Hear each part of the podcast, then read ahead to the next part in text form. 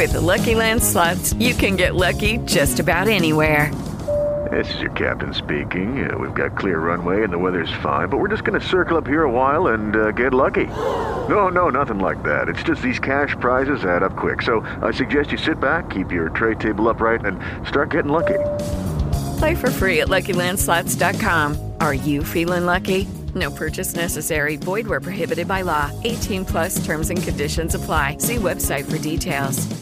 It's called the Science Podcast, and these are a, a, couple of atheists that run this podcast. So I thought you'd be interested to hear what they say. This is only one little bit, it's like it's over half an hour, and I couldn't play you the whole thing because I'd have to have so many beeps in it, bleeping out uh, the expletives. Because you can't breathe, this shit's a space!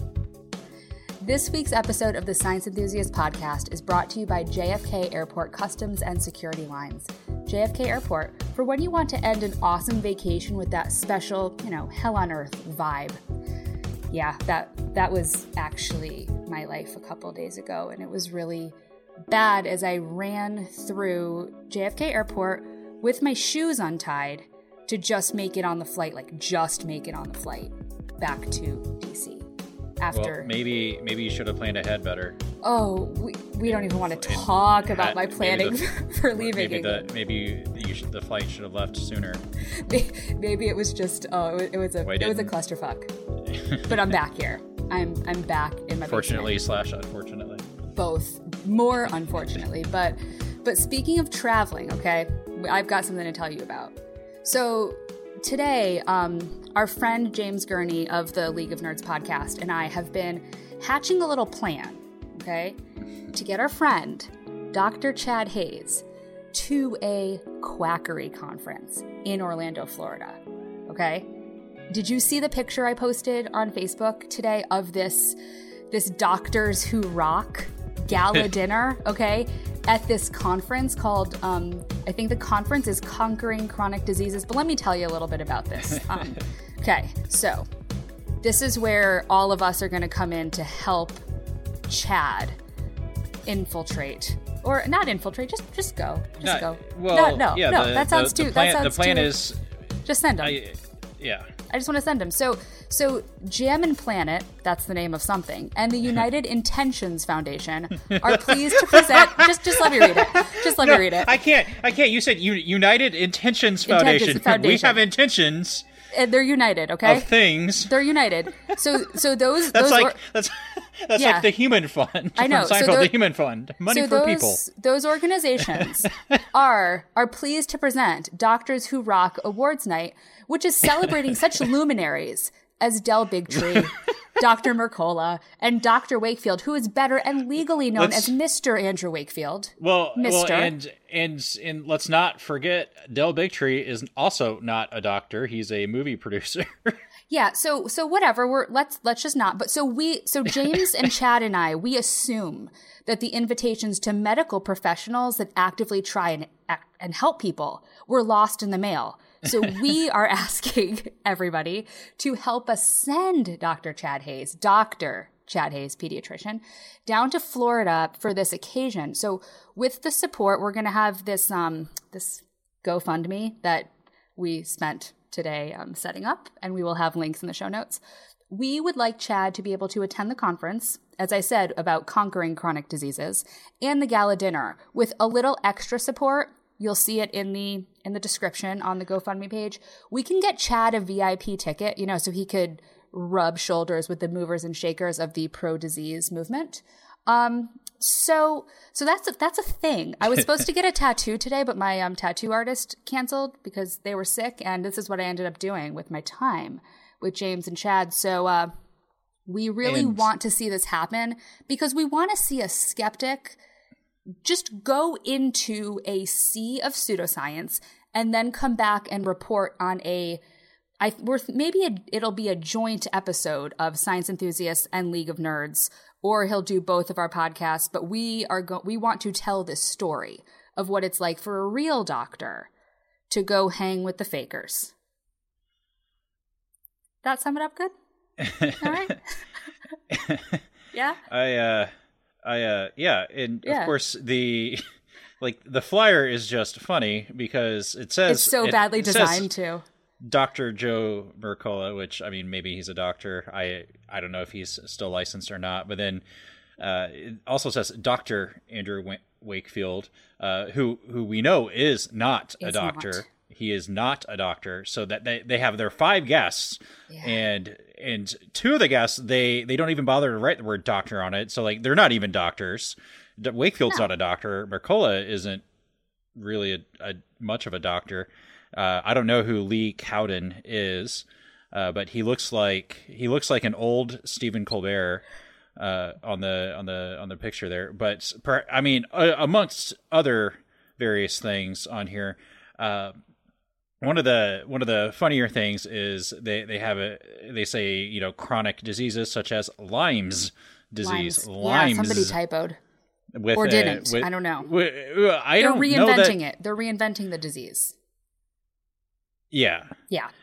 And yeah. and it's the possessive form of Lyme's, so mm-hmm. so it raises at least they, they got the Y in there, but it raises a lot more questions than there are answers, I think. And this is why we want Chad to go to this conference to answer all of the questions. So we encourage your support. And oh, and one thing I will I will mention, um, we have a a set amount on our GoFundMe, but anything in in excess of that amount is going to be donated to the um, the Gates Foundation because they do good work with vaccines. So it's it's a little extra incentive for anybody who wants to just kind of support this little skeptical field trip and and also maybe raise some money for a good cause. So introduce us, Dan. Oh, hey. Uh, hey. Well. hey. Uh, yeah. Hello, and thank you for listening to the Science Enthusiast Podcast, episode 69. Nice.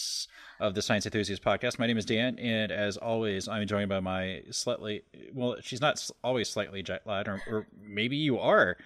I don't know. I don't know Natalie. where I am ever. Maybe you are always slightly jet lagged, and I mean that would that would answer a lot a lot of the questions that that we had that everybody has. yeah.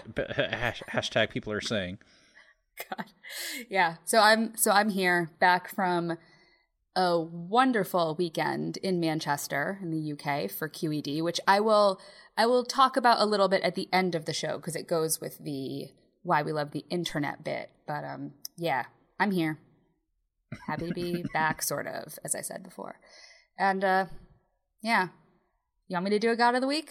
Uh, yeah.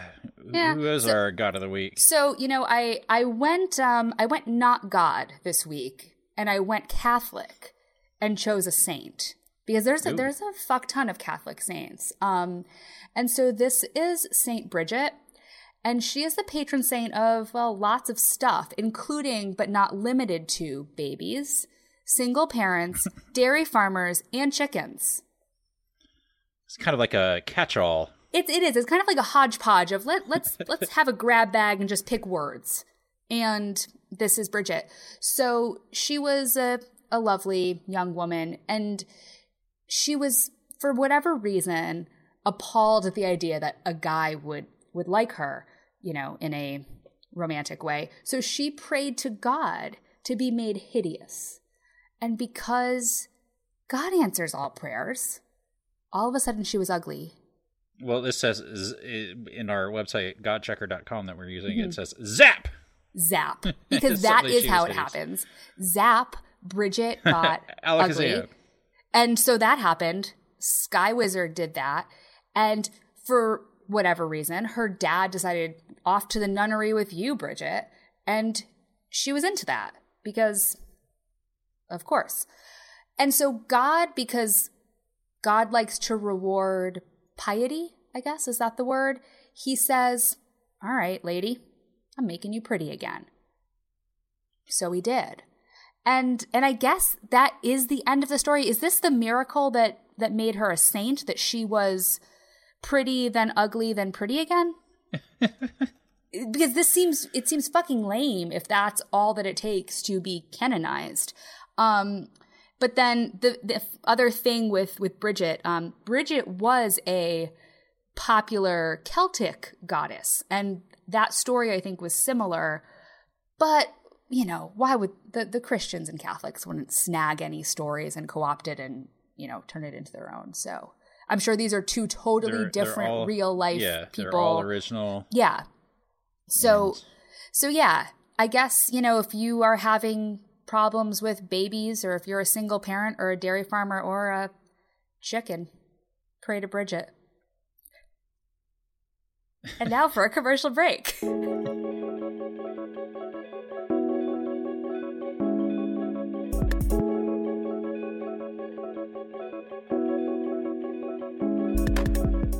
Tonight, I am thrilled to be joined by Ron Miscavige. Ron is a former Scientologist and the father of the leader of the Church of Scientology, David Miscavige. He is also an author, having penned the book Ruthless Scientology, My Son David Miscavige and Me.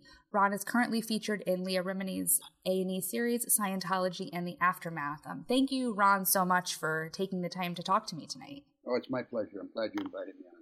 So, I mean, I want to give you the opportunity really to tell your story tonight. And I figure we're going to talk a lot about Scientology, your time in the church, your decision to leave, and ultimately speak out about your experience there. Um, but I want to start with really how did you become involved in the Church of Scientology? I mean, I read that at one point you even decided to move to England to study Scientology there. Um, so, can you give a little bit of your of your background in the religion? Yes, I'll do that. Now, would you mind if I gave just a little backstory to start with, and then I'll go back in time? To, Yeah, absolutely. Go ahead. All right, just to refresh people who are listening to this who might not have heard this, Mhm. I was a member of the Church of Scientology for 42 years. I worked on staff as a Sea Org member, and I'll explain that as we go along. Sea Org is short for Sea Organization, and it's the hierarchy of Scientology. I worked in that Sea Org organization for 26 and a half years. On March 25th, 2012, my wife and I escaped from the facility they have in Hemet, California. And when I say escaped, we escaped. We didn't just go to the gate and walk out. Um, about a year and three months later, there were two private investigators caught who had been following me. One of them, Dwayne Powell, was uh, looking at a house to buy around the corner from mine, and uh, he looked suspicious. One of the neighbors called the police, and a gentleman by the name of Nick Pye, who's a police officer with the West Allis Police, came by and said, "What are you doing?" And the guy said, "What am I breaking the law or something?" And so he gave him a bunch of crap. Finally, Nick said, "Look, you're under arrest, man." So he said, "Do you mind if I look in your car?" The guy said, "No, go ahead." Now, the guy had a, a blocked out, a blacked out van with you know the windows blacked out. He opened the trunk of that, and in the trunk he found five license plates of different states, five handguns, a stun gun, two rifles, one fitted up with a silencer, and over 2,000 rounds of ammunition. Oh my gosh. Now, at this point, Nick said, "Listen, you're under arrest because as a as a citizen, you can't, you know, be running around with a silencer on a rifle, 2,000 Yeah. rounds of ammo. No matter what the story is you're going to give, the fact remains the, the guy had a silencer on a rifle in the car. So they took him in and they questioned him. And by the way, if anybody wants to hear the interrogation that I'm going to talk about very briefly right now, you can go to my site, which is called therealronmiscavige.com. I'll say that again because you should put that in and you'll get it. It's called therealronmiscavige.com. Well, it's interesting that you sorry that you said the real Ron Miscavige because I when I googled your name, I was really surprised by some of the Google results. There are there are a lot of people saying that want to kind of seems like tarnish your name you're, out there on the internet. I think to very- put it mildly. you're being very gracious. I'm being really nice, but it was like just walking into all of this bullshit out there when you Google search you. So, so Natalie. real Ron Miscavige. The fact that you have to say that actually says something to me about how wild this whole thing is. Well, look at the Church of Scientology purchased 500, actually over 500 variations of my name. So no matter how you put my name in, Ron Miscavige, Ronald T. Miscavige, Ron Miscavige Sr., Ron Miscavige Extra Genie, Ron Miscavige Magician, name it. They purchased these. So no matter how you put that in, it will take it to their smear site. And of course, the smear site is what you would call character assassination. This is uh, this is what they do as a policy. It's not just me. Yeah. They did it to Leah Remini, who has Scientology: The Aftermath. Mike Rinder, who's on that. Mhm. Uh, guy, the guy who did uh, Going Clear. Everybody, but Everyone. I have the special distinction of having more web, more variations of my name than all the rest of them combined, and they make me out to be the biggest rat. I should have been shot before the day was up, you know. And this, this is what they do. Now no, it, they it was do that. incredible. Yeah. They, they do that instead of handling the issues. They they try to character assassinate you. Mhm. And I'll give you a good example of this in, in case anybody wants to watch a movie. It's, it's called The Enemy of the State. It's um, very, very good. Well, it's just a good movie, but and uh, in there, the character, the main character, uh, the government is trying to character assassinate. You see what they do. Well, Scientology is doing the same thing to me. Okay, getting back to these private investigators who were following me. And as I say, if you want to hear this, the actual inter- interrogation, go to real therealronmiscavige.com. Okay. They, they meaning Dwayne Powell. Dwayne Powell and his son Daniel Powell were the two private investigators following me. Mhm. In talking to them, they found out he was getting paid ten thousand dollars a week to follow me. Nice Wow. That- That's a nice bit of change. Yeah. Uh, to report on my every doing from eight o'clock in the morning to eight, eight o'clock at night. Um, yeah, like so just following your your every move, really. exactly. In other words, Wow. try to get dirt on me, Yeah. but mainly to make sure that I didn't do anything like go to the media or uh, start spilling my guts. Which, beyond, Natalie, to be honest with you, when Becky and I left, all I wanted to do was get on with my life. Right. That's all I wanted to do. I just wanted to, I wanted to play gigs. I, I enjoy playing jazz. I'm a trumpet player. I play in some Dixieland bands, some other type of music here. Uh, write humorous books, which I did do. I wrote two humorous books. One is called True Confessions of a Kid, and the other one is called Hideouts for Midgets on the Lam. These are just humorous books about my growing up in the coal region in the 40s and 50s. And then there's an exercise device I've used for 53 years, and I enjoyed it so much that I wanted to sell that as a way to supplement my income. That's all I wanted to do. I didn't want to have to do anything to, you know, expose any of the abuses of the church. Yeah. But in talking to these guys, they, a little situation come up when they, meaning Dwayne and his son Daniel, were following me, and I was out shopping in a little town in Wisconsin called Janesville. I was in a store there called Aldi's, Mhm. and it's a grocery store. You may have them down there. Yeah. I come out, this is the summertime, and I have a pocket t shirt on, and I had my cell phone in my left hand t shirt pocket. I bent over to put the groceries in the car, and I thought my cell phone was going to fall on the ground, so I grabbed my left chest with my right arm. The private investigators are looking at me from this van, and one of them says to the other, It looks like the target is going to have a heart attack. That's how they refer to me as the, The target. target. The target, yeah. The Now- target. So I guess it was the father that said, let's call in and see what we can do. So he called in their contact, a guy by the name of Greg. Greg says, hang on a second, hung up, and a couple minutes later, a gentleman come on the phone, identified himself as David Miscavige, and said to them, listen, if it's his time to die, let him die. Don't do anything. Don't intervene. That is your son. That is my son. That is your son. That is my son. And now that's why they were getting paid ten thousand dollars a week to follow me. Because I was considered to be high priority, meaning I would cause some damage if I come out against them. Which I'll repeat, I had no intention whatever of doing that when we escaped. All right? So just so just you being out there was a threat to them. Whether or not you had any intention to do anything or say anything, just your presence outside that world. Exactly. What it Yeah. just was potential potential damage. You got it. That's exactly right, Natalie. Now wow. even with that happening, I was not going to write a book. Mhm. But I didn't want these guys following me around. So I called and I tried to get in touch with David. I couldn't get in touch with them, and they put an attorney on the phone to talk to me. And he said, Listen, David doesn't want to talk to you. He doesn't feel he could trust you. Now, you talk about the pot calling the kettle black. He has PIs following me with rifles and a silencer, but he doesn't feel he could trust me. Okay. I spoke to the attorney for almost an hour and we went back and forth and I said, listen, Michael, just get off my back. Get these guys off. I don't like it. It ended in, uh, in nothing. So I finally said goodbye.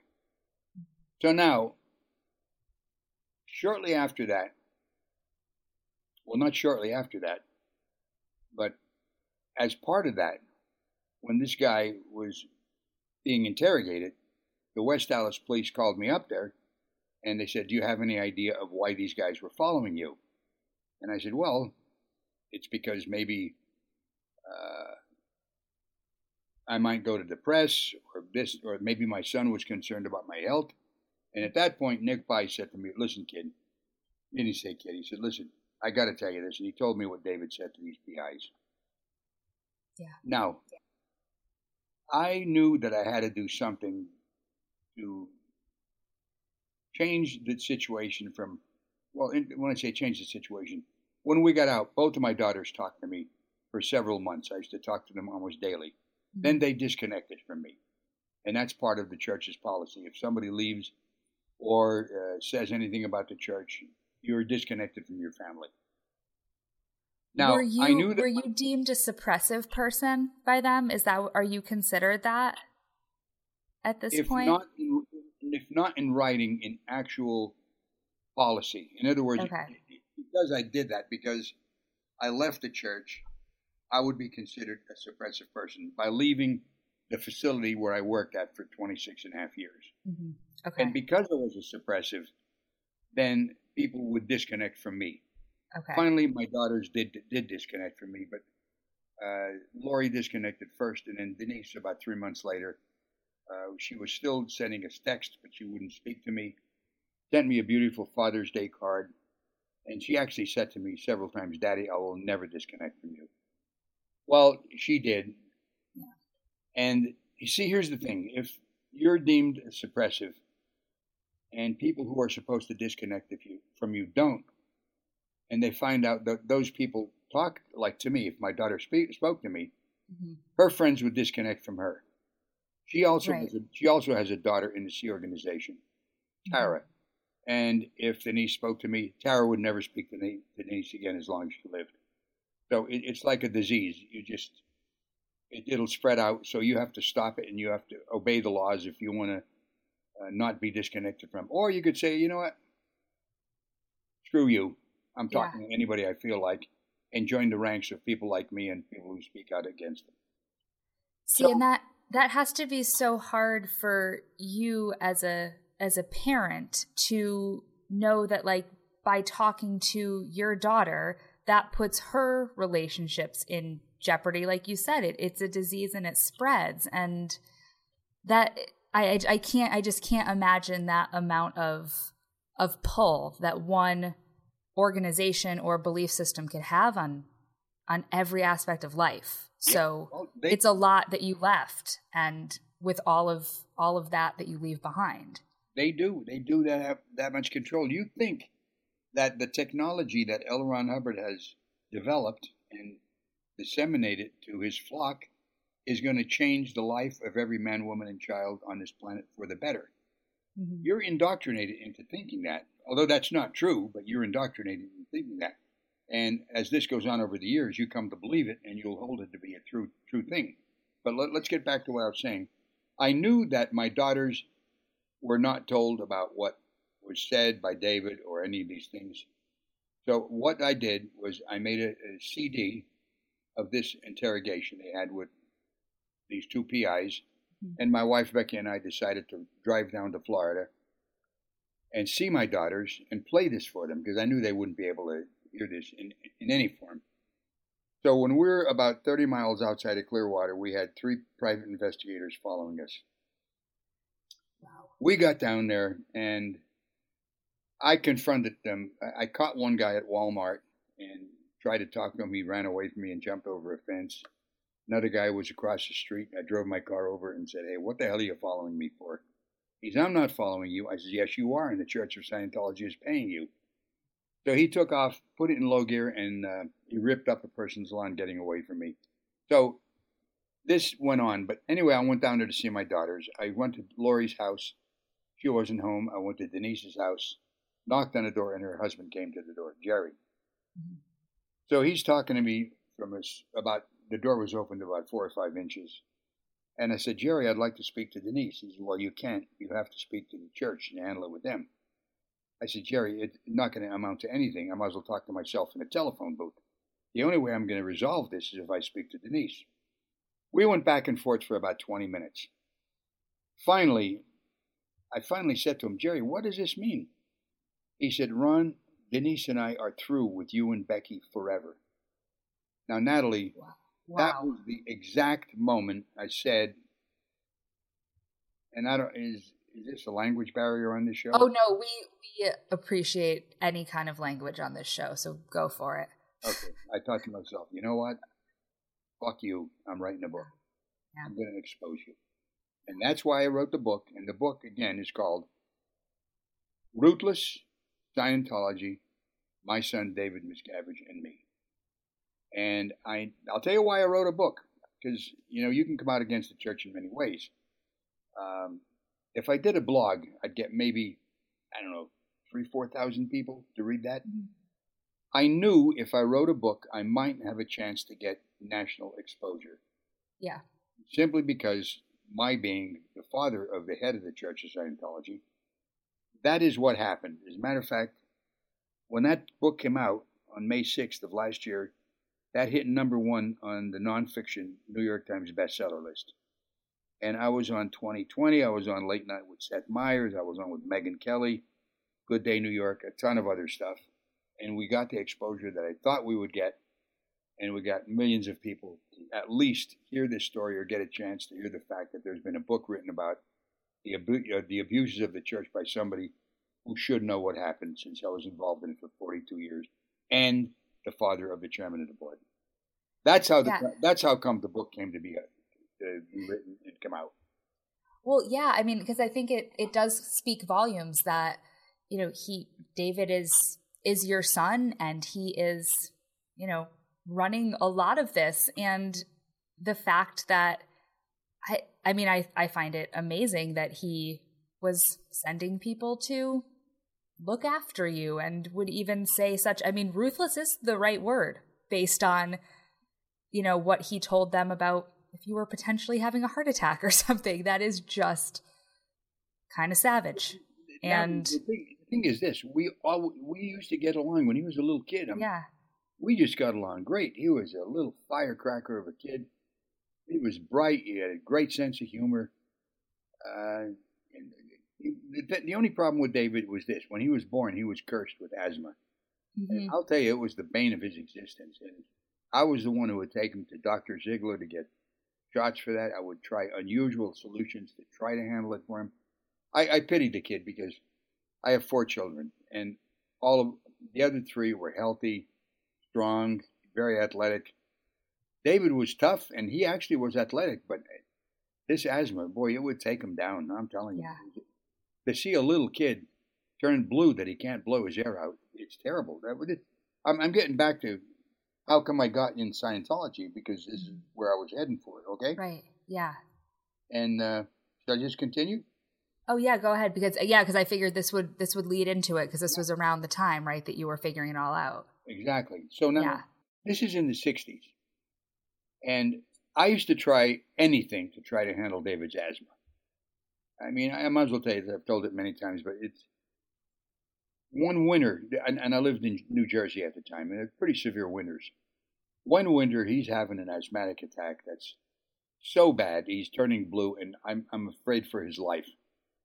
So I took him upstairs to our bathroom. I took off his clothes, took off my clothes, Mm-hmm. Put him in my arms, went in the shower, and he's just a little kid. And I said, David, I'm not trying to punish you. I'm here with you, kid. I turned on the, the warm water, and I says, here we go. I turned off the hot water, and that fucking water come out like ice cubes. He started going, it kicked in, the reflex. He had to breathe in and out. He was over the asthmatic attack. I rubbed him down with a Turkish towel, gave him a kiss, and he was okay. Yeah. That's the shit that I used to have to try to handle his asthma.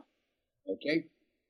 So now, at that time, I have a friend, Nelson Sandy, and he was a singer, and we used to do some gigs together. Matter of fact, he had a great sense of humor. He's the one that said to me, this is in the Yeah. 60s, Yeah. I used to be a doctor, but I lost my patience. I mean, it's still funny. We're on the bandstand one time. We got off and went over to the bar, and a guy came over and said, Nelson, you're a great singer. Can I buy you a drink? Yeah, said, no, yeah. but can I have the money?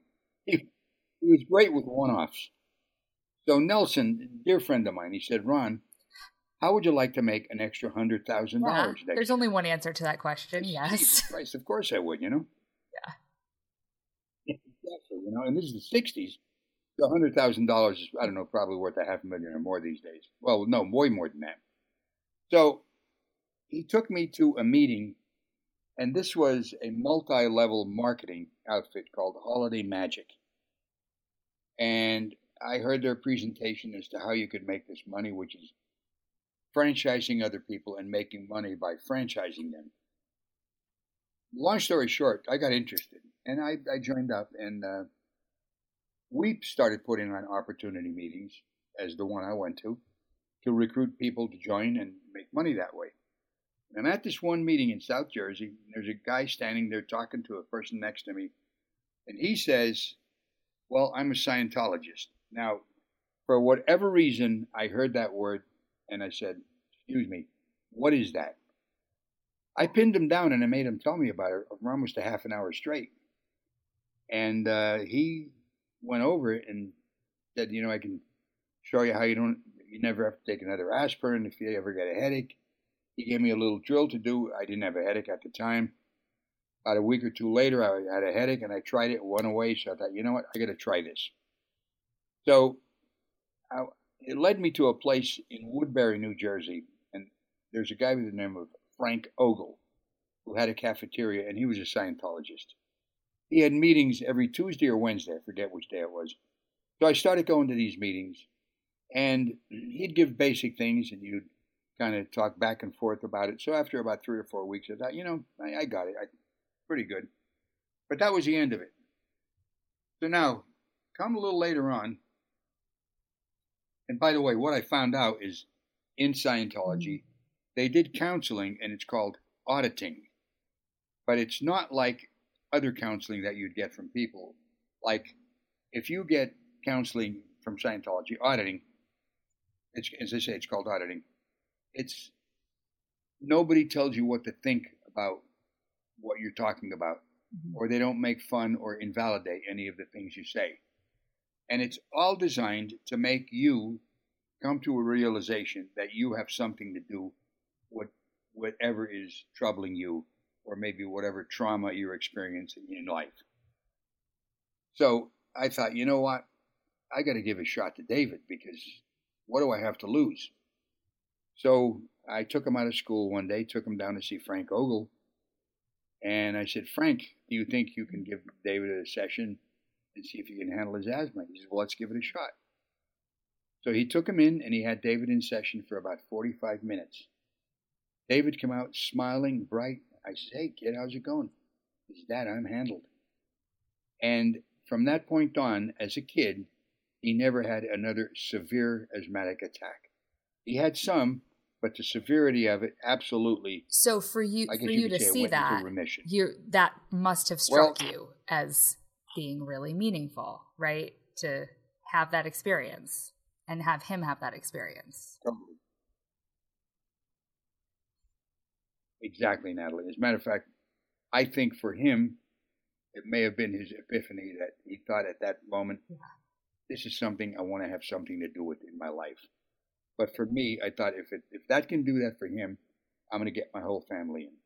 I had been considering it, Yeah. but I that mean, was what kind of like what a catalyst for some for a life change like that And, uh, because you see your child who had suffered with something, you know, have this breakthrough and so you you attribute it to this thing and then I mean, the next 40 what 42 years of your life happen all within after that moment. Yep. Exactly right. And that was it. And I took my whole family to a, a Scientology mission, and we all got on board and studied Scientology. As a matter of fact, uh, in 1972, I took my family to England for a year and three months to study Scientology. Came back for a short time, went back over again in 74 to 75 and did it again. And uh, yeah. that that was I, I, was a true believer. I mean, I I used to get other people to join, and it, it, it was my mission in life to get other people to do it. Because let, me let me tell you something. Uh, when you first get in Scientology, when you first get in, and you enter in, and Scientology experience is called a bridge to total freedom. When you first get in, you're at the bottom of the bridge. There are many things that you do that are very helpful to you to improve your life and make you more capable. There's no two ways about it. That early part with the communication skills you gain, uh, having better interpersonal relations, uh, improving your capability on your job, is it is true. But as you get in a little further, it turns from that into where now you're accepting things that you might not accept had you started at that point. But since the first part convinces you that what you're doing is the right thing, you don't think there's any point that this is going to turn into bullshit. But in fact, it does. Some of these upper levels that people do, there are promises made that have never been kept. And I've been around that for 42 years. One of the things would be that you could leave your body as a spiritual being and operate outside of it without the aid of a pair of eyes or ears. Like I could leave here and come down to where you are in Maryland and read a newspaper down there. Nobody has ever achieved this that I ever met in all of my time in Scientology. In 40 no. years of experiment. And uh, that whole religion now has turned into a fundraising operation that they buy buildings. They say they're expanding. They're expanding their real estate holdings. But the people going into Scientology for services, with all the exposure that the internet has brought about, and also Leah Remini's program, mm-hmm. Scientology after the aftermath, you would have to just got out of a cave and went there to be able to get in. If you saw anything, if you ever looked it up, you'd be convinced that you don't want to get involved. But it went from that, and in the early days, some of these course rooms were so crowded that you could hardly get a seat to do a course. That, that's how popular it was in the 70s and actually the early 90s. I think it was at the height of the membership, and it was and those in those days estimated to be around 100,000 people. I say right now, people who know, and I say these are people who have been involved in it, executives who have left, estimate that the total population worldwide is in the 20 to 30,000 range. So world, worldwide number of Scientologists right now, 20 That's, to 30,000. Yeah, I mean, okay. Look, I couldn't prove that, but yeah, I, I mean, if, if you go and drive by an organization, I have friends who do this, like in Nashville or in uh, different cities or Los Angeles. When I did 2020, uh, we went to Philadelphia because that's where Dan Harris was at the time, and he's the one who interviewed me. We drove past the organization on Race Street. I could look in and glass, big glass windows. There was one person there, and that was the reception. Not another person was in there, and there was nobody in the parking spaces around the org. So you you devoted so much of your life to being part of this organization, and you said you know because you you were a true believer you said mm-hmm. in all of this. And being a true believer you would talk to people and i guess try to i don't know if sell them is the right way to say it but you know for lack of a better term sell them on this religion. Yeah. how do you looking back at that how do you feel about you know bringing other people into something that turns out to be so toxic like do you have do you have regrets over that or any kind of feelings associated with yeah, well, you know, bringing other people in. Of course, I regretted that I did it. But let me tell you this: if you can find out some way to change the past, let me in on it because I don't know how to do it. What you yeah, can do is what I'm doing, and that is this. Exactly. I'm talking out, and I'm hoping that my talking out, and as a matter of fact, I'll tell you, I do personal talks, and I look forward to it. And if anybody wants to get in contact with me, to have me speak at their event or whatever their organization, just go on to my website, therealronmiscavige.com, and you can connect up with me. You can make a phone call or send me an email, and we can set it up. I'll come and talk to your organization any place. That's, what I'm it- doing. it- yeah. And that's wonderful to because now you have this platform where you can where you can share your experience and help other people. And so living in Scientology and you know being like you worked for Sea Org, Sea organization, right? And you so you were active in all aspects of this Absolutely. church. Absolutely. Can you can you talk a little bit about I guess your your experience of what what this Sea Org is and and what your life was like for a lot of those decades being in the religion. Yes, I can, and I'll tell you now. Um, there's a good way to describe something, and that is to give it a, another datum of comparable magnitude. In other words, compare it to something else. So let's Mhm. compare it to the Catholic Church. All right. Okay. Yeah. Um, in the Catholic Church, you have priests who have parishes and they run a church. When you joined the Sea organization, you could work at a local organization and it would be comparable to a priest working at an at, at in a church. A priest is, is going to get up and give a sermon. He does confessions and he carries he does marriages and all those things. Well, in Scientology, if you join the Sea Org and worked at a local organization, you would deliver services to people if they come in and wanted to buy services. You actually could perform wedding ceremonies if you became a Scientology minister. Mm-hmm. And so that would be the lower echelon of a Sea Org member.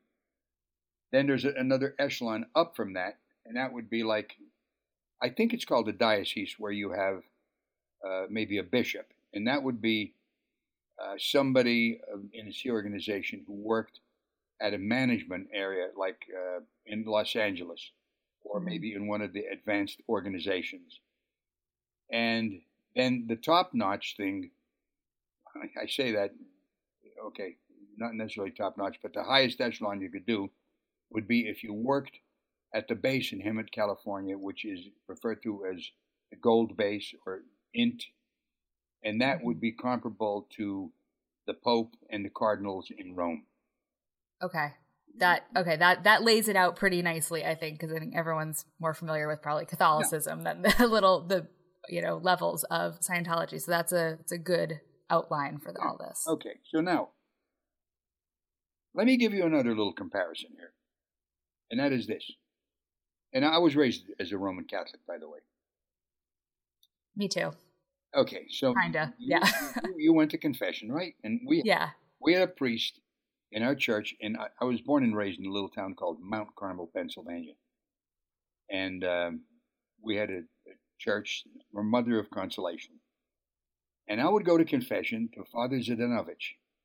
Now, Father Zdanovich was from Poland, and he could only understand about half the words you were saying, okay? Yeah. So if you want the confession, no matter what you said, at the end he'd say, That's nice. He's now said five Our Fathers and five Hail Marys. And that was it. I'd go out and say the prayers, and I felt great. I felt, okay, I'm forgiven. I'm going to Yep. try to be a better kid this week. I'll tell you how popular he was. He would have lines of people waiting to confess to him, and one of the other priests who'd give you a goddamn lecture had maybe one or two people waiting to speak to him. No one wants that. So they, they wanted to easy out like me, Yeah. but Yeah. you wanted forgiveness and then you try to do better. Now, they didn't have a digital voice recorder recording what you said or a TV camera aimed at your face. And at the end, Father Zdanovich would say, Now, that's nice. Say five Our Fathers and five Hail Marys, and we forgive you. But if you ever leave the church and talk against us, we're going to use this on you because that's what the Church of Scientology does. Your Wow. or your interrogations are digitally recorded. There's a TV camera, and they use that against you if you leave the church. And not only that, they worsen it. They alter it to worsen it. If you said, okay, I stole a rope when I was a kid, they would say, this guy stole a rope and there was a cow at the other end of it, and he stole the cow. This is how it goes. And they'll use any of this stuff, and they make up stuff. As a matter of fact, as a policy, okay, this is a policy called policy letter of 15 August 1960. All right? And the title of this is Department of Government Affairs. And by the way, Natalie, if you want a soft copy of these policies, I'm willing to, if you give me your email when we get off the air, I will send these soft copies to you. So you Oh, awesome. Thank you. yeah. Now, in this policy, it says on the second page always find or manufacture enough threat against them to cause them to sue for peace. I'll say that again. Yeah, repeat that because that that just wow. Okay, yeah, repeat that, please. Always find or manufacture enough threat against them to cause them to sue for peace. So that actually says you can essentially lie if you need to. Of course it does. They're going to deny that. They're going to say that everything I'm telling you is a lie and everything they're saying is the truth. They're going to say that everybody, like on this first episode of Leah Remini Show, these two girls were sexually abused, one by her father. They say they're lying. This girl who was abused by her father went in a confessional and they tried to get her to figure out what she had done to cause it to happen to herself. That's how insane this is, Natalie. This is like this is like victim blaming to a level that I can't even imagine. You, you I'll tell you that's true, but whether you can imagine it or not, I'm telling you, this is Yeah. what happens. Okay, here- Wow. here's another one. This is from uh, Ability Policy in 1955 in mid March. It's called The Scientologist, a manual on the dissemination of material. And on about the fifth page, it says uh, the law can be used very easily to harass and enough harassment on somebody who is simply on the thin edge anyway, well knowing that he is not authorized, is sufficient to cause his professional decease. And then it says, if possible, of course, ruin him utterly. Ruin him utterly. And that's what they try to do to anybody. And that's and that's it. Now, so when you're when you're in the church, Yeah. are you total like would the average person in Scient- in Scientology be aware that if they were to leave, this could happen to them? Does everybody is everybody aware of this? I would, And- say, yeah, I would say that, you know what? Maybe a lot of people are, but a lot of people aren't. Right. But if you're threatening to leave, it will be brought up to you that okay. Here, here's another one. I just let me get this so I get these uh, policies out of the way. This is also a policy letter of 18 October 1967, and it's called Penalties for Lower Conditions. We were talking about this earlier on about a suppressive person, right? Mhm. Yes. And here, enemy. That's it's this liability, treason, doubt, and enemy. So I'm going to read enemy. This is the penalty. SP order. SP meaning suppressive person order. Mm-hmm. Fair game may be deprived of property or injured by any means by any Scientologist without any discipline of the Scientologist. May be tricked, sued, or lied to, or destroyed. That's the fair game. So, I mean, I guess I could see why so many people I would I would think even if they wanted to leave That's right. They don't. upon hearing this they wouldn't because first of all, who wants to leave everything you know, which includes your family, your community, all of that, and then to be you know, you could just be sort of character assassinated by leaving. Exactly. So, you can lose everything. Basically, you're right. But I'll tell you this there comes a point that you say to yourself, you know what? I can't live this way any longer. Yeah. I got to get the fuck out of here. Listen, Yeah. I was 76 years old when I left. I'm 81 now, okay? It Yeah, got to and I- point- oh, I'm sorry, go on. No, and that, and that's what what I'm I'm sure you're going to get to is this had I, this had to be building up over time, and I'm wondering what what things happened, what experiences did you have that led to you saying, okay, like fuck it, I'm out, I don't care, I need to leave. Well, there were multiple things that led to that, but there were a couple points which I'll tell you that that did get to that point. But l- let me say this: when I first went in the Sea organization in 1985, Look, it was. I had some pretty good times. I hate to tell you this, but I did. Yeah, of I course. mean, look at, I'm a musician, and when I first got in, it was at a it was at a time when L. Ron Hubbard wrote a book called uh, Mission Earth. And have you ever heard of Edgar Winter, the rock and roll guy in the '70s? I have heard that name. Yes. Okay, Edgar Winter and his brother Johnny were famous rock and roll players. Matter of fact, Ed, Edgar wrote. You might not even know this, but there's a song called Frankenstein that goes ba da ba ba ba da da bum ba da da ba ba da. It gets a very nice feel to it, and it, it was kind of what put him on the map. And then he did a ton of other stuff. Edgar Winter, excuse me, yeah, Edgar is a Scientologist. So when I first got in the Sea Org, the first thing I did was do an album with Edgar Winter, which I played on, and I had a great time doing it. I worked my ass off, but those were pretty good times. Yeah. Of course, because you wouldn't just be in something that brought you misery from the beginning. So of course, I, I would imagine that there were Exactly. that there were good times and things that would keep you there You and have and reasons to be there. And I didn't mind working hard. I, you know, been a pretty hard worker my whole life. Like in the coal regions of Pennsylvania, it the work ethic there and the main occupation of people was a coal miner. Mhm. And the saying there was, if you don't work, you don't eat. So as kids, we had chores. You, you didn't say, I don't feel like doing it. What the fuck, you know? Your father would look at me, what do you mean you don't feel like doing it? Just go ahead, you know? We, we did our chores. So we, I worked. My kids got the same work ethic. They had they had uh, chores to do, and they gladly did it, and they felt better about it. So I'm basically I'm a feeling that being industrious or hardworking is is a good uh, attribute. To. Yeah. So I didn't mind those early days. Listen, I did gigs with uh, Isaac Hayes, and I'm sure you've heard of him. yes.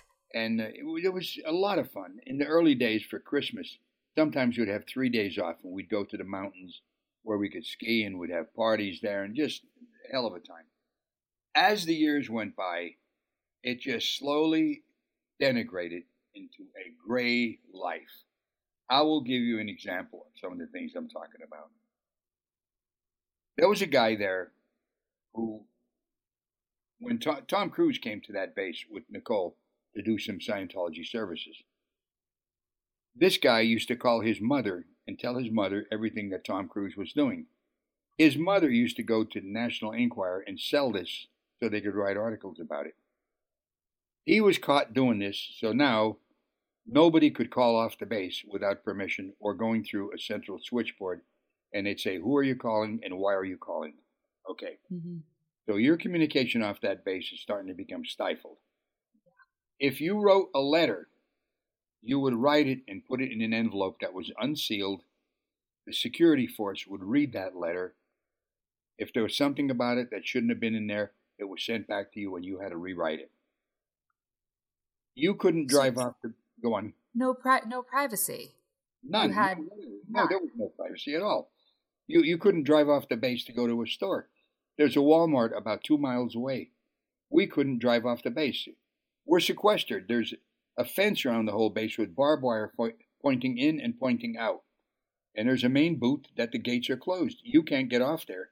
You have to buy your stuff on the internet or buy it at the local PX, like a little canteen they had. So it's like voluntary prison in a way. You're just exactly trapped. right. It's exactly Yeah. right. And and in the book, I I go into how this does you you get indoctrinated and, and you actually mm-hmm. build your own mental prison. And, and by the way, the name of the book again, I just want to make sure we get it out a couple times. Yeah. Because it's called Ruthless Scientology, My Son David Miscavige and Me. And I'm Ron Miscavige. I wrote the book. If you go on Amazon, you can get it.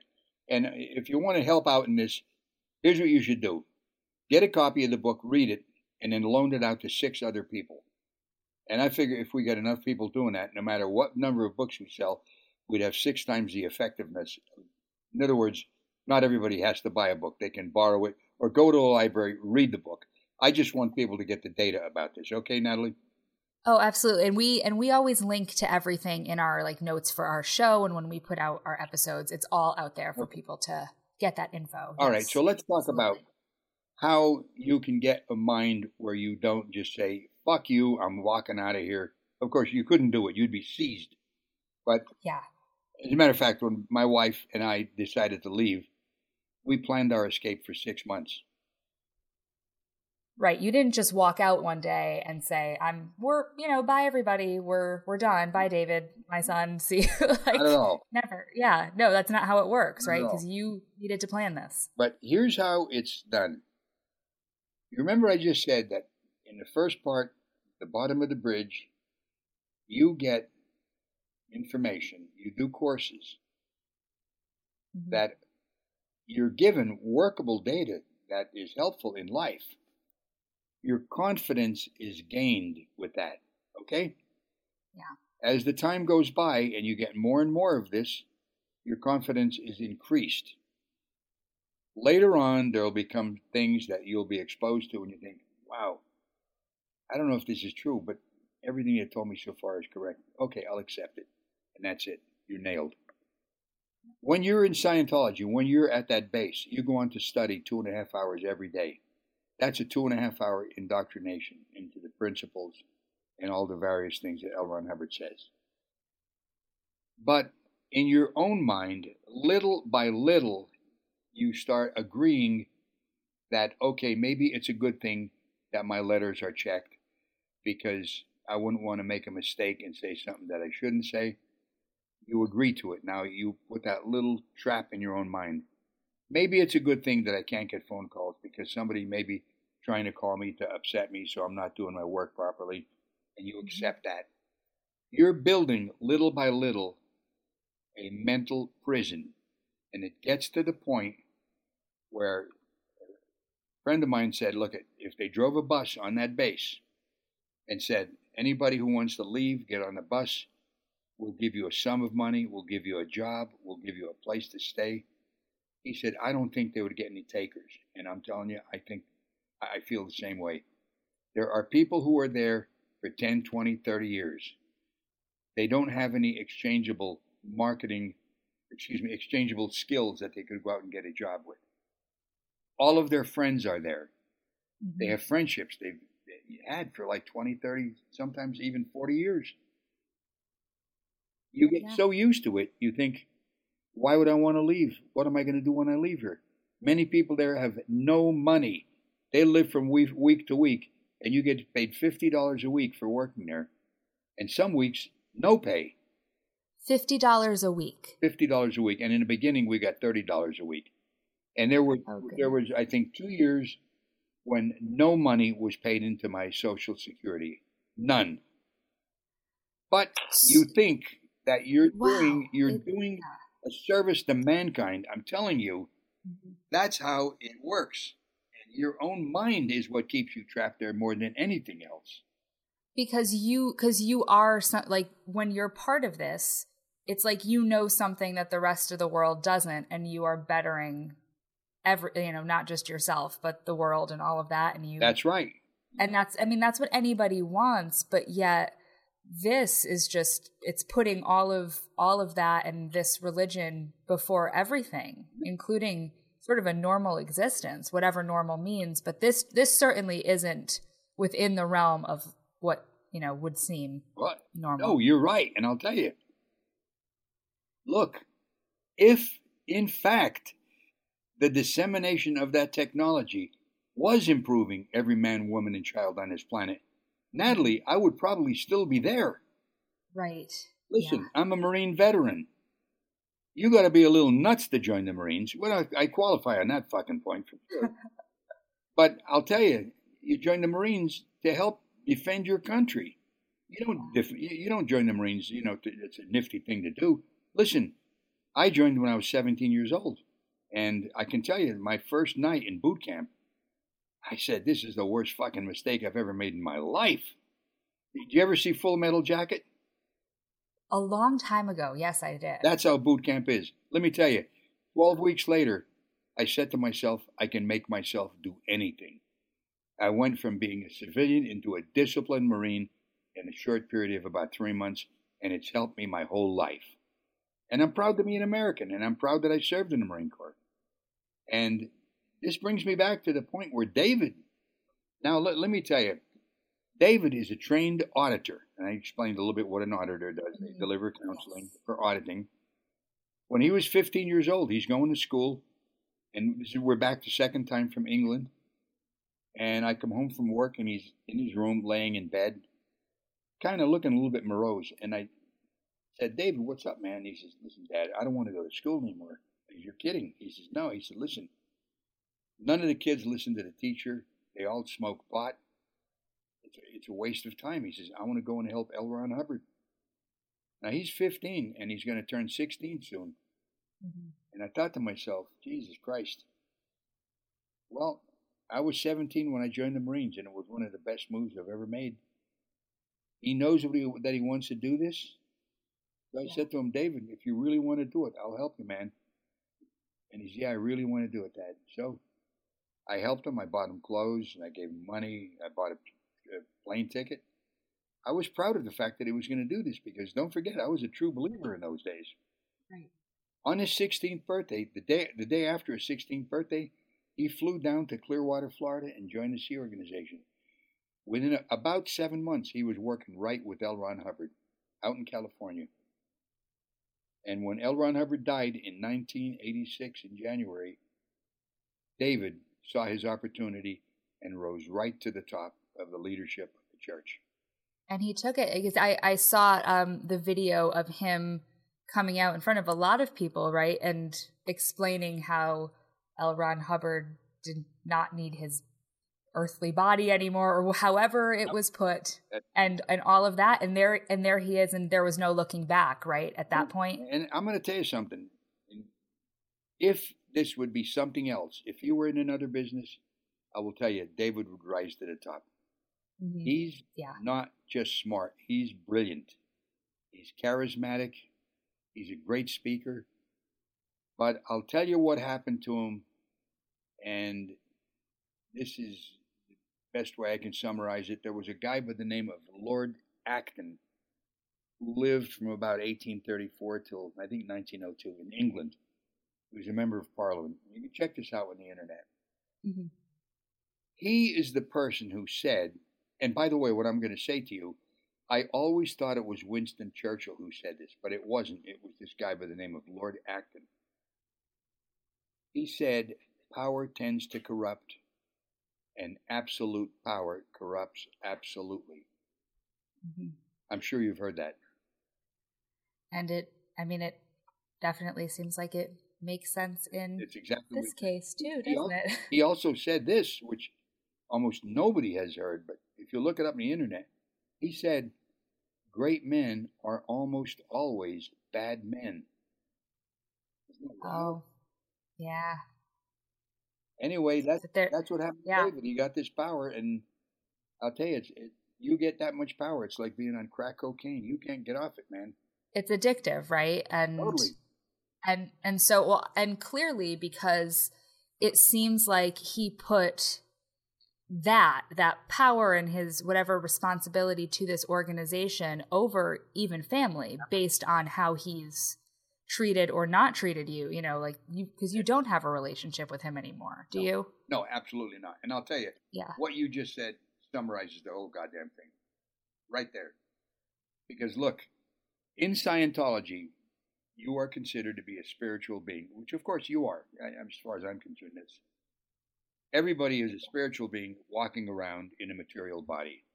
You're the engineer. I mean, there's no t- two ways about it. Um, but it's considered in Scientology that no, and they call a spiritual being a thetan. Mm-hmm. That's from, I think it's the eighth letter of the Greek alphabet, theta. And if you take that, it's like a circle with a line going through the center. If you were to lay that on its side and squeeze down the middle, it would be the symbol for infinity. It's a little inside data. I don't know if you get that, but yeah, it, it's a little hard to get that unless you see a drawing of it. But imagine a, a big O with the line in the middle, that's theta. Lay it on its side so the line is going vertically. Squeeze that mm-hmm. center down so it's like a little loop on each side, that's infinity. But the word theta is made into a noun and is called thetan. That's the word for spiritual being. And in Scientology, no Thetan is considered to be the mother or the father or the sister or the brother of another one. So that the family is considered to be a false dynamic. It has- Oh. oh yeah, I'm telling you. Oh, okay. So so that sort of allows for this, Exactly. I guess, behavior on his part or that he could justify that behavior. Yeah, and I'm not the one who made this up. This is L. Ron Hubbard now. okay? Yeah. Wow, it it lends itself very well to an individual making choices that might not be the best when you think of a society as more of a collective because Exactly right. And you Yeah. will make choices if you're thoroughly indoctrinated into that organization, especially the Sea Organization. You will make choices that you could just sweep your family under the rug and put the organization above everything. If you Yeah. ever heard of this expression, the greatest good, in Scientology, it means the greatest good, and then add for the organization. Mhm. For the organization. Anyway, so you you need to serve the organization rather than yourself, your family, your loved ones. It's the organization above all. Exactly, but it's said otherwise for Mhm. PR purposes. They have, Right, they have of course. family days, but let me tell you something. It's bullshit. It's in so many words, you know. That's a technical term for it. Bullshit. Okay. It is, yeah. and so you so you and Becky eventually left Yeah. the church. And and so how how did you did, like was there a day that you said, "Okay, this is the this is our day that we're getting out of here?" Yes, it was, and I'll tell you, the entire escape. I go into detail how we planned it out, how we did it. It's in the Mhm. book, and I'm telling you, every once in a while, I'll review the book just to, you know, make sure that uh, I'm still happy with it, and I actually am. I'll be honest with you, Natalie, it's very even-handed, even more so than it should have been. But I would rather it be from that point of view rather than saying, "Oh, look what they did to me." Hey, come on, man Right. you know, life is a game. Sometimes you make the wrong moves, and if you sit around saying I'm a victim, well, you'll always be a fucking victim. Okay. Yeah. Okay, that happened to me. Good. Well, I'm coming against. I'm coming out against you. And uh, you know, some people say you're brave and courageous. No, I don't think I am at all. But I don't feel I could walk away from that and not do anything now. Mhm. You, you see what I'm saying? Yeah, and so you you took agency over your life and you you made the moves that you did and you know subsequently decided that, that you need to talk about it, which is is a really like awesome thing for people who might not feel as strong and able to talk about things like this. Not And- not everybody is willing to do what I did, and right. one of the deterrents are those policy letters I told you about. But yeah. you know, if you're going to do something, you can't be worried about what might be. You just got to go ahead and do it and do your best at doing something. I, I, I, I don't want to say it's like a crusade that I have to do this.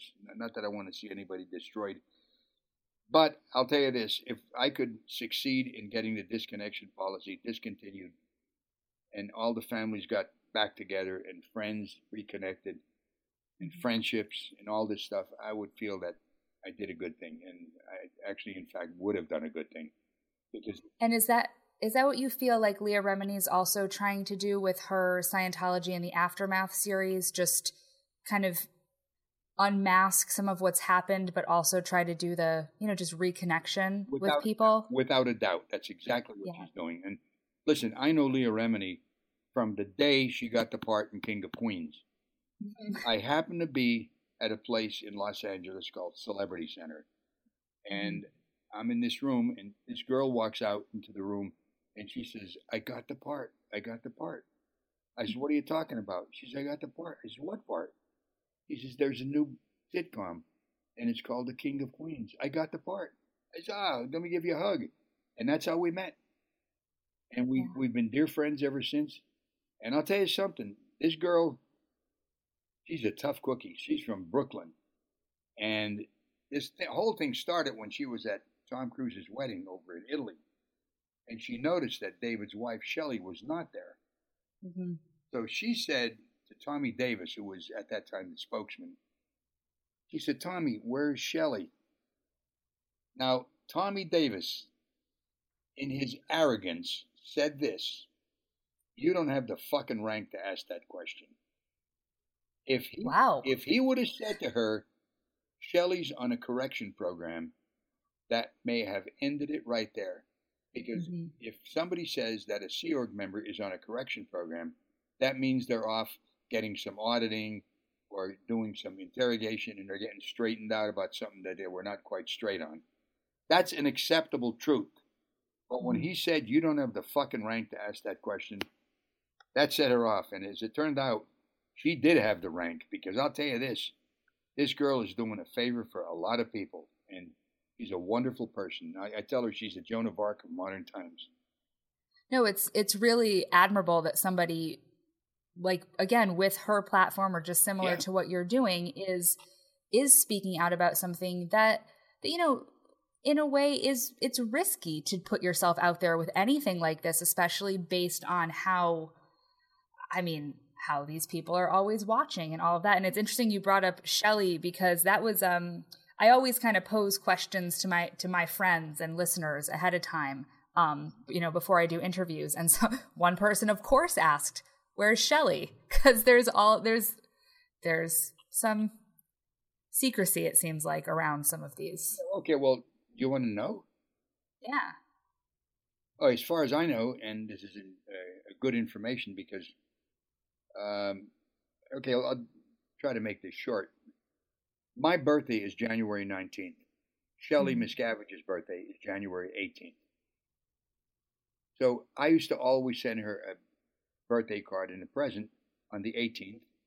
And the next day I'd get an answer from her and saying, thanks, Ron, I appreciate it, whatever, you know, nice thing yeah and I'd get a present from her on the 19th. So I think it was about 19, excuse me, 2005, somewhere around there. I sent her a present, and I didn't get an answer for about three or four days. And I thought, okay, well, maybe she's on mission someplace. Then I never saw her around the base for the longest time. Mhm. When I got out, I have a friend, Nori Matsumuro, who lives down in uh, Fiji. And Nori used to work for the Religious Technology Center. That's a division of Scientology that's at the top of the top of the organizations. It's what you'd kind of call David's personal police force. They're- not cops, Mhm. but they uh, insist on the policy and the technology being perfect. Okay? So close enough to cops yeah Yeah, they- they're policing the technology of yes Nori worked for RTC, and again, that's short for Religious Technology Center. And he worked in the communications part of it. What I mean by that is that is where all of any communications coming into RTC or emanating out of there would be handled. So I'm talking to Nori one time, and I'm talking to him on Skype. And I said, Nori, where the hell is Shelley? He says, Well, I'll tell you where she is. And I said, Yeah, because I used to send things and I wouldn't get an answer. He said, Ron, when your birthday card and present would come to her in 1905, I would put it in a pigeonhole that would go to Big Bear. There is a Scientology. it's the bunker right What? is she at the bunker No, no, no okay no. Uh, I, I never heard it referred to as a bunker. Oh, that that's what sorry, that's what my friend David McAfee called it. He um he wrote an article about it and got an um an angry letter from Scientology because he wrote some he lives near there and wrote something about the It's by Lake Arrowhead. Yeah, yeah. and and that's where Yeah. that's that's where my presence and my Okay. go to her, and that's how come I know that's where it went because Nori would send it there. Oh, okay. So that so that is where she is. Yeah, my David, he's a he's a writer and um, writes a lot about skeptic and atheist stuff. And he he wrote an article for um, the Patheos blog about this Scientology place, and um, they wrote him a they found the article obviously online and wrote him a a strongly worded letter accusing him of anti-religious bigotry. Um, They they'll accuse people of things Of anything, right? No, they accuse people mostly of things they're guilty of. yes, I mean- yeah. That's Yeah, they so he- you know, everybody is lying except them. Mhm. Everybody's bigoted except them, and they say anybody can be a Scientologist and a Jew, a Protestant, a Muslim, a Catholic. That's not true at all. If you Yeah, enter I- that religion yeah. and you start moving into Scientology up the bridge, They call it other practices, and you have to concentrate on being a Scientology and forget this other stuff. Okay. Yeah, I imagine the age of the internet has been really difficult for Scientology just because information is so available and p- anyone can speak out about anything, really. Yeah, and you know, I mean, there's an upside to it and a downside to it. Because Right, of, of course. yeah. responsibility. But you're, you're right because prior to the internet, like all these things in the early days, uh, there was no internet. I believed everything they told me that L. Ron Hubbard Mhm. was a war hero, and all these upper levels would produce this. You go on the internet, you see it's just not true at all. Right. One of the things I think you mentioned was was there a point where I decided we would leave? Yeah. Do we still want to take that up? Yeah, you know, if if you want to kind of give if there was um a particular point and then then yeah, I think we'll just kind of wrap up with a few final thoughts. But yeah, I I would I'd love to know if there was like a like the straw that broke the camel's back with when you just needed to get out of there. Okay, there were two things, and I don't know which one was worse, but they were both pretty deadly. Um, one of them was that my grandson, David, David Vernell, Mhm. Was getting married. I was at his christening, and I wanted to go to his wedding, which was down in Clear Clearwater. He was also in the Sea Organization. He since has left though. And I had to put in a permission slip, which is called a CSW. That's short for completed staff work. And you put in there what situation you're trying to handle, what the solution is, and can I have Mhm. permission to do this? So I put in his permission slip to try to get off to go down to see him. I wanted to get two days off to go to his wedding. Now, I got this approved, and the person who approved it was a person by the name of Eve Laws. And I said, Eve, am I going to get permission to do this? Because I don't want to say, okay, I'm going to do it, and then it doesn't happen because Denise is going to buy my plane ticket. And if it doesn't happen, she's going to lose the money. So she says, don't Mhm. worry, it's approved. Okay? Yep. The day before we're going to leave, she comes to me and says, It's disapproved. You can't go. I said, Oh no. This is devastating. And both my wife and I couldn't go. And what happened is if you're going to take a leave like that, even if it's two days, you have to get interrogated to make sure you're not going to go there with other purposes in mind, mostly like leaving. Okay? hmm Yeah. So I had this interrogation, I passed it. My wife, Becky, is going in for hers, and a person there by the name of Jenny Linson spots her. And she questions why she's going in for this interrogation. And she was told we're going down to David's wedding. And as far as I know, she's the one that said, fuck him, he can't go. I'll tell you something. I was devastated. And I remember saying at the time to I said, Eve, this is devastating to me. And she didn't say anything. She just walked out of the room. Okay? At that point, I knew that my life was not going to get any better. This was like, is it the Divine Comedy that Dante wrote? And there was a sign of the, the portals to hell. hmm Ye who, en- ye who enter here, abandon all hope. That's exactly how I felt. I abandoned any hope for my wife, my life being any better from that point on. That, I got to tell you, was devastating. And then there was another thing that happened, and that was this. We got another music director. I used to head up the music department for years. And this is a younger guy, and I'm writing melodies. That's what I did mostly. I wrote melodies, and they would be then arranged for these videos we would do or films. Mm-hmm. I would write melodies day after day, week after week, month after month, and every one of them would get disapproved. So I sent David a communication. I said, David, I got to see you. So he got together with me and I said, listen, David, you got to get me another job. I mean, I don't get any of my melodies approved. I come to work every day.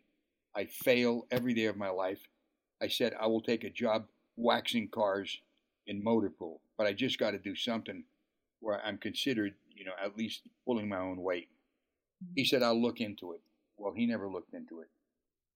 Several months later, between the combination of that and not being able to go to my grandson's wedding, I said to Becky, Look, we got to get out of here. We're going. Becky is the one that kept us here for years because I used to mention to her prior to this, but she's an eternal optimist. And she used to always say, Ron, it's going to get better. It's going to get better. And it got worse. Yeah. So that's that. Those are the two points, but mostly the one I would say where I couldn't go to David's wedding, where I, I abandoned hope for my situation improving, and we planned to escape for six months. Um, you can read it about it in the book. Is it's sometimes just in rereading that, I say to myself, Jesus Christ, did we actually do that?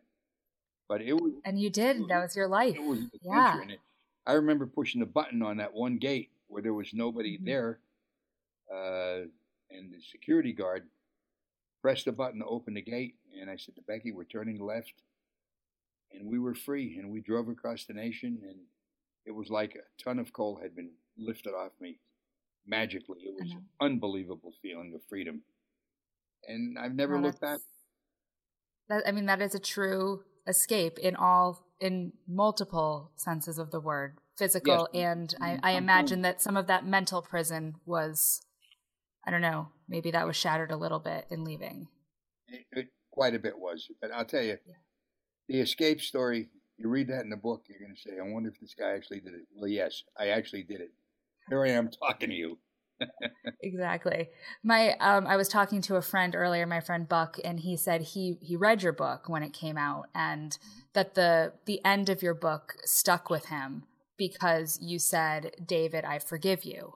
Yeah. Um, and I know you say you've you've reread your book and you think, you know, is you know, does all of this still ring true and feel good? And uh, do you still stand by that sentiment? I always will, and I'll I'll tell you something. I don't have time to walk around with rancor or hate in my heart. As a matter of fact, I'll tell you, Nelson Mandela said this, and he's a great man. He said, holding on to anger is like drinking poison and hoping the other person dies. And there's enough hate in the world to go around. Everybody could have a second helping easily. I, I just won't do it. And I don't know. I, think more people should just forgive people and don't say, "I forgive you, but I don't forget." No, if you do, if you can't forget, you didn't forgive the person. Okay. Yeah. Forgiveness is no, forgiveness. I think, I think that's a that's a really really good sentiment to kind of close this on and i and as we as we say good before we say goodbye i guess um can you share with everybody where they can find you on the internet and plug any anything you would like to promote right now before we yeah. before we close it out okay if you want to get in touch with me uh go on the real ronmiscavige.com and you'll come to my website and if you see a person sitting on a bench uh, on the seashore, that's my site. And it'll there's a window you can pull down called Connect. And if you want to get in touch with me, you can. There's a number there you can call, or you can write an email. And again, I'm available for talks. I love doing it because it's a way to get this word out. And uh, if you'd like to get me to talk at your event, just get me in touch with you. And uh, the other thing is, I think you should get a copy of the book and read it because it's worth reading, not just because I wrote it or I'm a great writer, but it's a story. It's a real story. And then when you're done with that, and by the way, the, the reason I say six people reading the book, I said it earlier in the program. My wife worked in marketing, and she said that for every book sold, six people end up reading it. And I'm finding this to be true because I'm a Marine veteran. I go to the VA hospital here, and I gave a book to the advocate, and I go to see him occasionally. And he says, "Oh, Ron, I wanted you to autograph the book, but I loaned it to my neighbor, and another time I loaned it to my brother-in-law." So, for every book that people get, if they can start loaning it out to other people and get six people to read it, we can increase the number of people just knowing about this without necessarily sending everybody a book. And of course, you know, if they want to start doing this six person per book, they should buy one if they like it and do the same thing I'm asking you to do. It, it's a, a, call to action in a way, but if you can help me, I'd appreciate it very much. And when I say help me, you would be helping a lot of people. Awesome. Well, thank you for all the work that you do, obviously, in in just speaking out about all of this, and thank you for coming on the show and talking to all to us and our audience. Well, I appreciate you getting me on, and this has been my pleasure, Natalie. Thank you so much.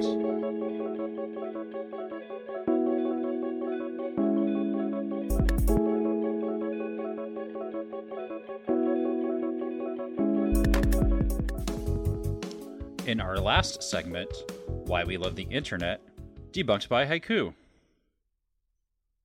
All right. And I Get see it? what you did there. I see Get what it? you did there. You haiku. You know how long that you know how long that took? I stayed up all night working did, on that. did intro. you or did it take the, you know, 2 minutes of like all night? Yeah. Yeah. All night. So, so debunked by Haiku, which you just told me you've followed each other for a while on Twitter, but I just started following Debunked by Haiku this past weekend at QED because I met the witty and wonderful author of this Twitter feed. And I guess we'll read a few of the haikus, which he wrote over the, the QED weekend. And the first one I'll pull up because, you know, no bias or anything, but just watch Science Mom's simple takeaway message calm down, science works. I dig that. Like I should I should just put that on my website cuz that's um that's perfect. Uh then he did one about Kavin who is in my film. Did one about her talk. GMOs are safe, but we need more than just facts to fight the fear babes. Let's see what else he's got here. I like the Oh, hangover status. No, no, no, no, no, no, no. Why, why, why, why, why? I I probably was involved There could in, be in the- yes. all my life choices. no, Yeah. no, no, no, no, no, no. Why, why, why? but I why, why? and then I think the one that had come before that was awards, food, and wine. Then too many pints of beer. Pints of beer. I'm loving it here. I I think that that that was very very QED, and you know then he he's got a weekend of fun, science, skepticism, and amazing people. To every new friend, organ- organizer, volunteer, thank you all so much. And then a whole bunch of us are are in are in that tweet. And i mean this i actually ended up going through and and scrolling through these this twitter feed when i was sitting in the airport waiting to to go home. And it you know it was being nostalgic for something that happened you know less than 24 hours before. But um i guess can i talk a little bit about my weekend at qed leading from that little twitter feed um so I went, and you, and I really, Dan, I hope you go next year to Manchester for QED because, um, for anybody who doesn't know, QED is the, I'm just just gonna call it like I see it, the best skeptics conference anywhere. It's in Manchester in the UK, and QED Question, Explore, Discover is what it stands for, and it is just so much fucking fun.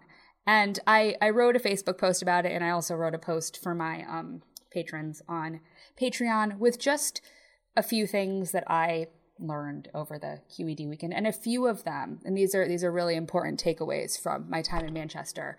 So I learned that um, some hotel rooms don't have windows, and I stayed in one, That's weird. and it is weird a, because it's a you tu- cultural thing. I mean, y- you turn the light off at night and then you wake up in the morning and it's still so fucking dark. You have no what you don't know what time it is. So so what i learned from even further from that is don't let buck mulligan make travel arrangements.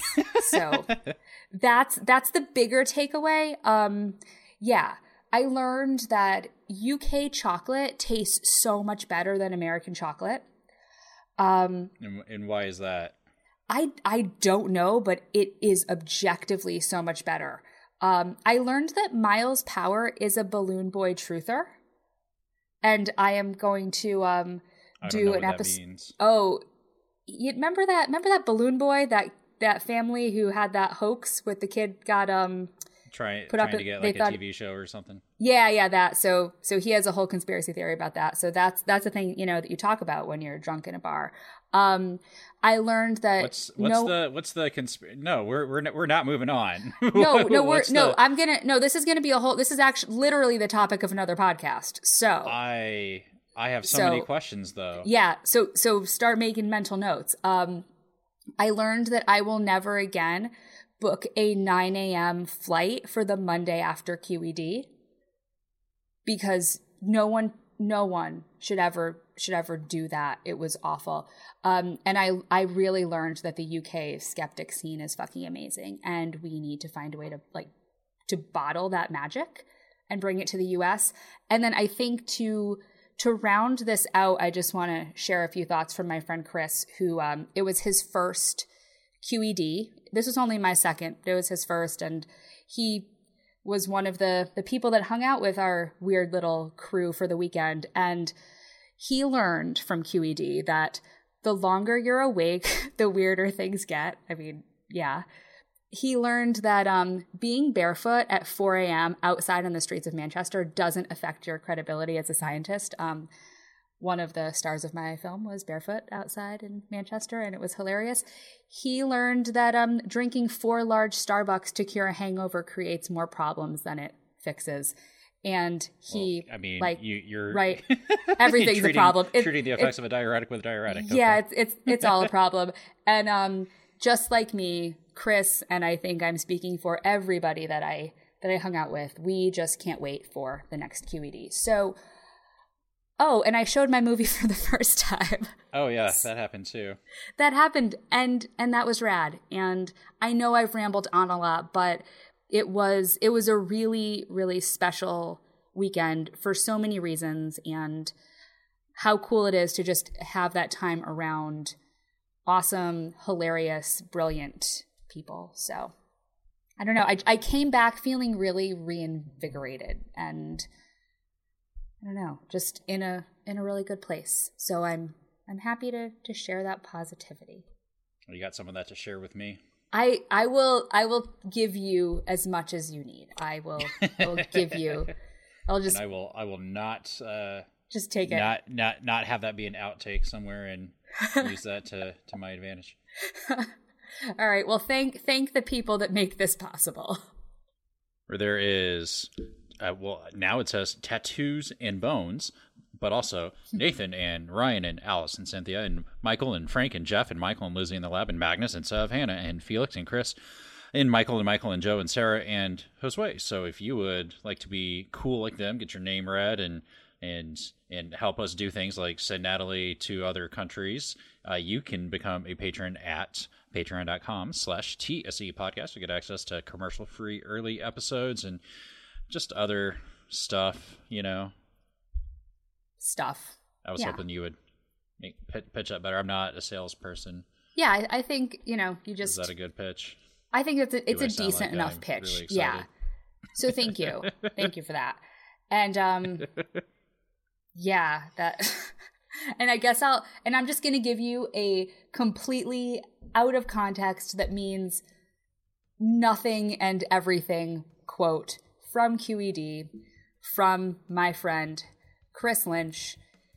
Burger King is no place to find what you're looking for. About eight people will know what that means, and to everybody else, just just make that your existential question or comment or whatever. Burger King, no place to find what you're Does that mean for. that McDonald's it McDonald's It- is? Does it? I don't, I don't know. I don't know. Or where? Where do you find what you're looking for? Ponder that and think Well, about I that. believe somebody wrote a song about being unable to find what he was looking for at one point in time. and he still hasn't found it, right? I I don't know. I don't know. I'm gonna the guess he. is. I'm gonna guess he hasn't. And um, I guess next week you'll you'll find us back here with episode 70, featuring an interview with Jenny Splitter that we did. I don't know five decades ago, and um, J.R. Becker. It's so been a he- minute.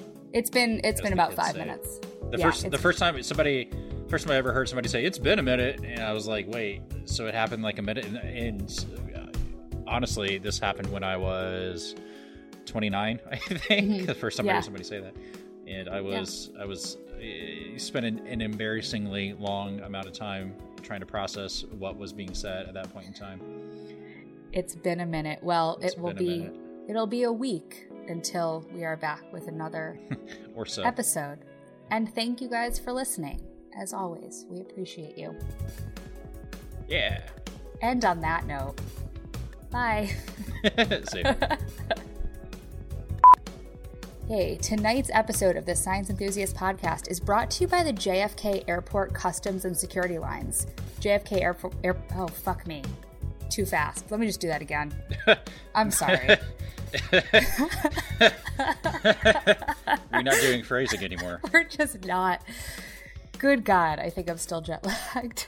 All right. The music you heard tonight was written and performed by Adam Johnson and was used with his permission. You can contact Adam at adamjohnsondc at gmail.com. This podcast is property of Not Narrow or Straight LLC, all rights reserved. Judy was boring. Hello. Then Judy discovered ChumbaCasino.com. It's my little escape. Now Judy's the life of the party. Oh, baby, Mama's bringing home the bacon. Whoa, take it easy, Judy. The Chumba life is for everybody. So go to ChumbaCasino.com and play over 100 casino style games. Join today and play for free for your chance to redeem some serious prizes. ChumbaCasino.com. No purchase necessary. Void where prohibited by law. 18 plus terms and conditions apply. See website for details.